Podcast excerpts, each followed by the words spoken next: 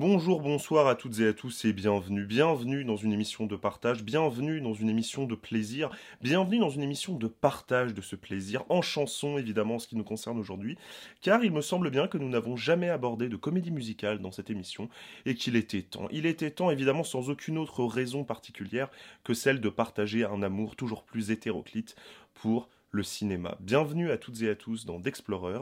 Et aujourd'hui, nous allons parler de ce qui n'est rien de moins que, sans doute, la comédie musicale la plus connue au monde.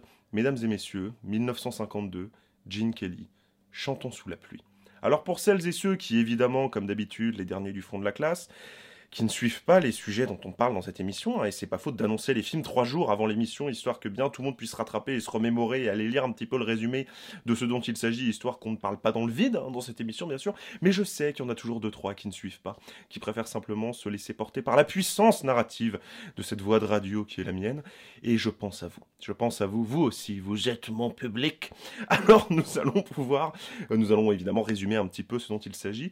Chantons sous la pluie ou l'émergence du cinéma parlant, à une époque où le cinéma muet connaît son âge d'or, se voit menacé, émergence du cinéma parlant, donc émergence de nouveaux talents qui ont enfin l'occasion de faire entendre leur voix, et lutte de ces nouveaux talents contre les dinosaures, les vieux de la vieille de l'industrie, qui eux n'ont pas du tout, du tout l'intention de céder leur magistère. C'est une histoire de conflit, c'est une histoire de rapport à ce que doit devenir un art, en l'occurrence le cinéma, mis face à une évolution technologique majeure, l'arrivée du parlant, mais c'est surtout une histoire d'amour. Une histoire d'amour entre un comédien du muet extrêmement affirmé, qui va être contraint de se réinventer, et une jeune comédienne qui peine à commencer dans le milieu et qui va finalement trouver une occasion d'exister à travers le parlant et notamment la chanson. Car oui, vous vous en doutez quand même, Chantons sous la pluie est une comédie musicale. Quelle belle surprise.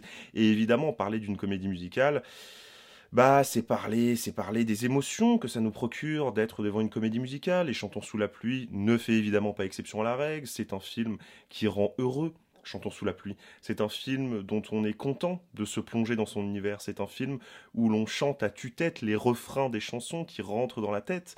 Hein, évidemment, I'm singing in the rain ou encore euh, He has a dance. Voilà, toutes les tous ces petits refrains qui participent à construire un monde merveilleux au sein duquel nous avons envie de vivre, euh, avec euh, un art de la performance aussi qui est très typique du cinéma de, comédie musicale, où on va avoir un travail de mise en scène qui, bien plus que de chercher à, on va dire, à apporter un regard esthétique sur les performances, notamment des danseurs, des chanteurs, plus un cinéma qui va chercher à accompagner, à rendre compte de ces performances. Hein. Gene Kelly était connu pour être quelqu'un, à l'instar de Fred Astaire, d'extrêmement perfectionniste dans ses numéros, qui fait des, des performances physiques absolument incroyables à regarder, qu'il réalisait réellement devant la caméra, et finalement les choix de focale, les choix de mise en scène de ce film, eh ben, il serait presque, on va dire, euh, inutile de les commenter parce que ces choix, eh bien, euh, ont simplement été faits dans l'optique de rendre compte de ces performances. Donc, qu'est-ce que nous avons? Nous avons des plans pieds où les gens sont bien en entier dans le cadre afin de pouvoir euh, que nous, spectateurs, à travers le regard mécanique de la caméra, nous puissions capter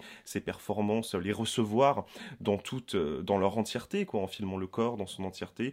Nous avons des mouvements de grue vers l'avant, vers l'arrière pour souligner le, côté euh, démentiel, le côté irréel, le côté féerique des décors dans lesquels ces scènes ont lieu. Bref, nous sommes face à l'acmé de ce que le cinéma de comédie musicale hollywoodien classique peut nous offrir en termes de comédie musicale.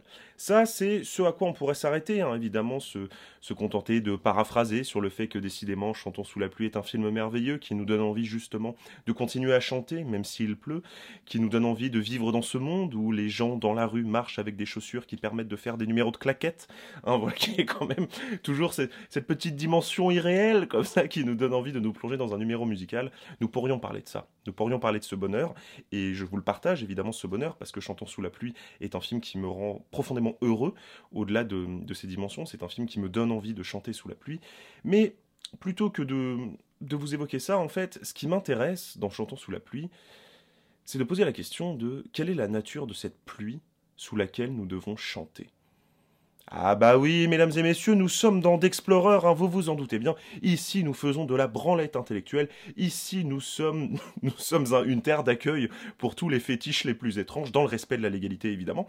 Et questionner la nature de cette pluie sous laquelle nous avons envie de chanter et sous laquelle le film euh, nous donne envie de continuer à chanter, eh bien c'est toucher au cœur du discours de ce film. Parce que si je ne peux pas dire grand-chose sur la mise en scène de ce film, qui est extrêmement réussi, un montage extrêmement rythmé, extrêmement moderne, mais tout cela, c'est très réussi évidemment, mais c'est très cohérent avec la démarche et le style du film qui est simplement un film de comédie musicale, donc ça va vite, c'est joyeux, c'est euh, superlatif d'un point de vue des, des mouvements de caméra qui sont employés, bref, c'est normal. Par contre, interroger le discours de ce film, et Dieu sait qu'il y a un discours dans ce film, un discours assez acerbe d'ailleurs, eh ben, c'est parler de la vraie raison pour laquelle ce film, moi, me rend heureux, et peut-être vous, vous rend heureux aussi. La raison véritable au-delà des paillettes, justement. Parce que, sur bien des points, je pense qu'on peut dire que Chantons sous la pluie est un film qui interroge le monde au-delà des paillettes. C'est-à-dire que Chantons sous la pluie, moi, c'est tout ce que j'aime dans le cinéma. C'est pas simplement un film bien fait, bien réalisé, euh, complètement légendaire dans les scènes qu'il propose, qui sont extrêmement cultes, les chansons, etc. C'est d'abord un film réflexif sur son propre médium.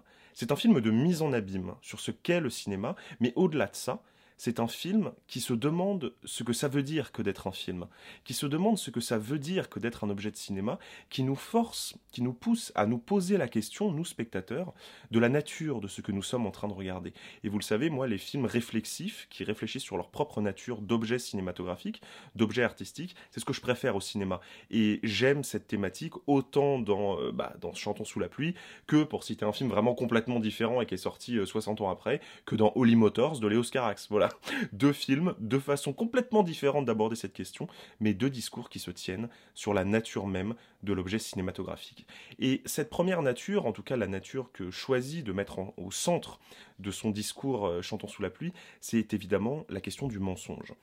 Chantons sous la pluie peut être résumé, en tout cas je pense que c'est le cas, à un film sur le mensonge sur le mensonge du cinéma, mais plus généralement sur le mensonge des histoires. Et ça, ça apparaît dès le début du film, avec la première scène en fait, qui est une scène d'avant-première dans laquelle le personnage de Gene Kelly, avec donc euh, sa fausse compagne euh, qui arrive sur le tapis rouge, ils viennent présenter le nouveau film muet dans lequel il joue. Et il y a une journaliste qui commente, qui nous narre un petit peu la relation de ces deux personnages, etc., pour le public. Nous avons donc le public qui est là, qui est observé. Donc nous, spectateurs, nous sommes invités dans l'univers de ce film. Hein. nous sommes des regardants, et il y a des regardants dans ce film, des regardants qui pensent que les deux personnages sont en couple. C'est ce que dit la journaliste qui parle dans son micro, etc. Sauf que l'on apprendra immédiatement après que cela est faux. Et cette posture de scénario qui apparaît dès le départ dans le film, pour moi, elle est vraiment l'introduction de tout un discours sur le fait que nous, spectateurs, nous gobons des histoires. Que Hollywood, ça n'est que des histoires, que ça n'est pas la réalité et que nous, ce que nous aimons au cinéma, en fait, peut-être à tort, peut-être à juste titre, parce que le cinéma est une fabrique à rêves, ce sont ces histoires, justement.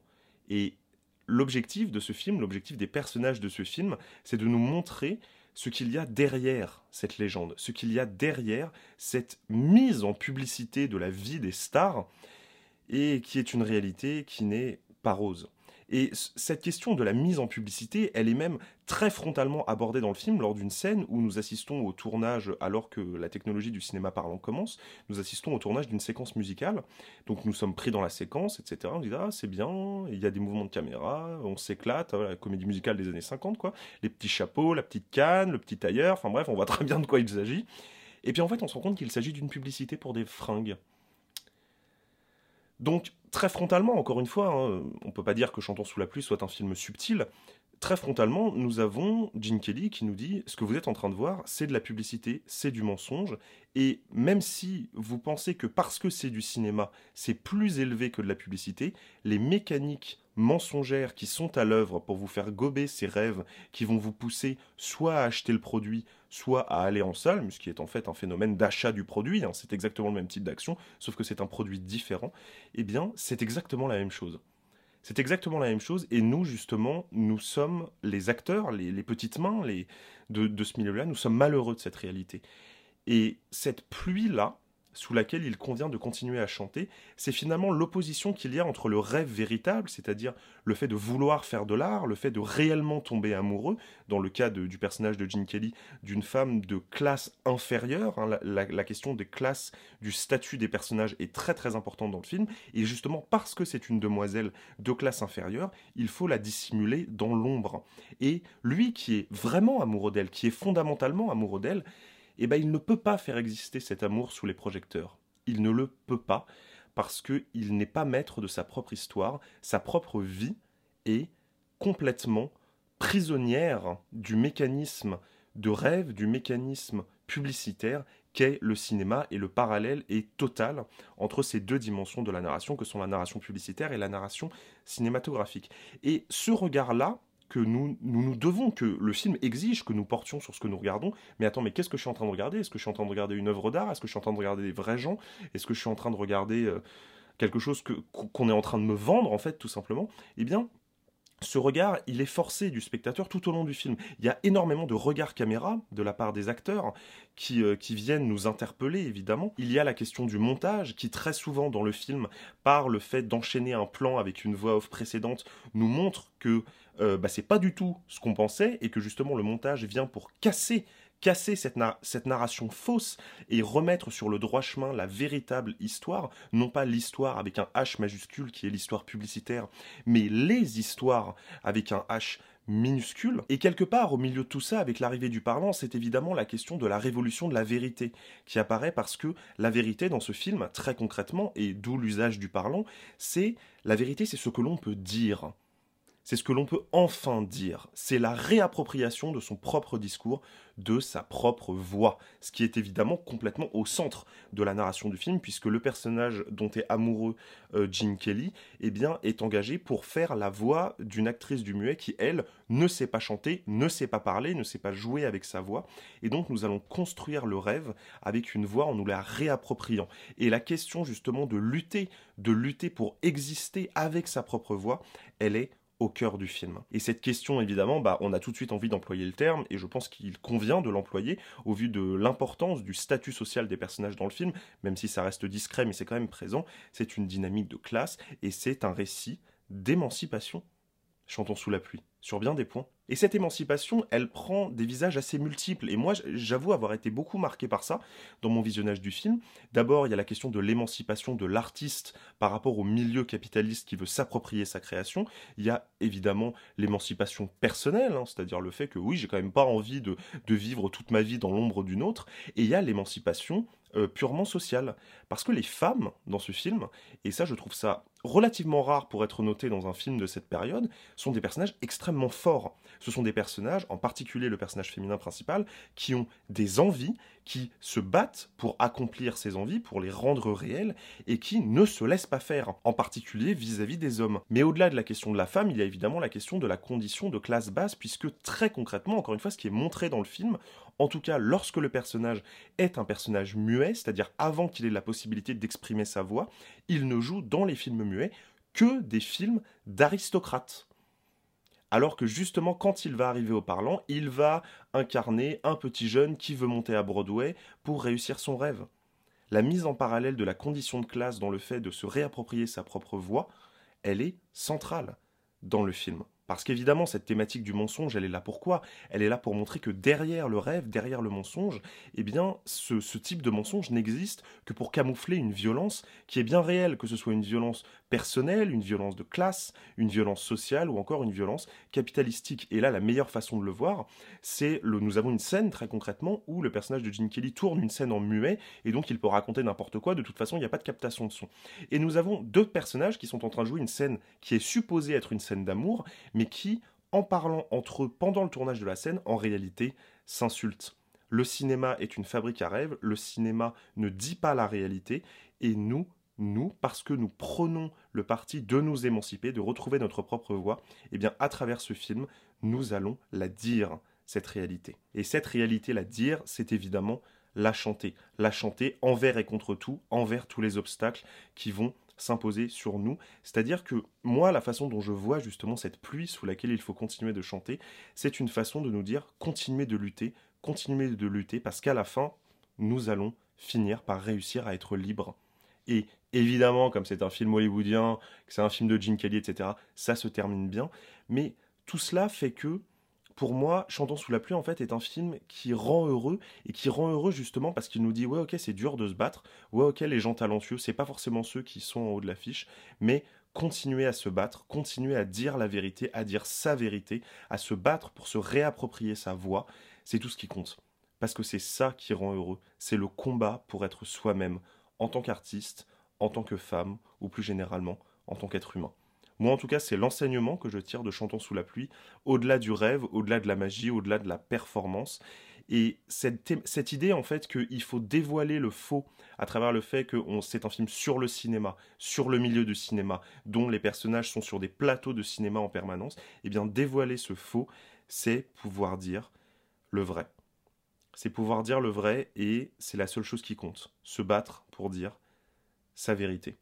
Et je pense que c'est une très très belle leçon que l'on peut tirer du film, au-delà du plaisir et de la drôlerie et de la performance qu'il a à nous offrir. C'est un film que je trouve très dense et qui a un message extrêmement beau et qui fait que c'est un film en fait que je regarde très très souvent lorsque, lorsque ça va pas. Parce que c'est un film qui, fondamentalement, profondément, pour tout un tas de raisons, rend heureux. Et en cette période un peu morose, bah, je ne peux que vous inviter à découvrir ou à redécouvrir Chantons sous la pluie. Voilà, c'est ce que j'avais à vous dire sur ce film, sur ce, film extrêmement culte évidemment de l'histoire du cinéma. J'espère avoir donné envie à celles et ceux qui ne l'ont pas vu de foncer le découvrir parce que vraiment c'est une merveille, Chantons sous la pluie. Je remercie celles et ceux d'entre vous qui me soutiennent sur mon compte Patreon, merci beaucoup. Votre argent est réinjecté dans des projets, là je vais tourner mon court métrage Règne très bientôt. Vous pouvez me suivre sur mes comptes Twitter et Instagram, Dex et le cinéma, pour qu'on continue à discuter de films, de séries, bref, de l'art le plus merveilleux du monde. Merci d'avoir écouté cette émission et je vous dis à très vite. Salut tout le monde.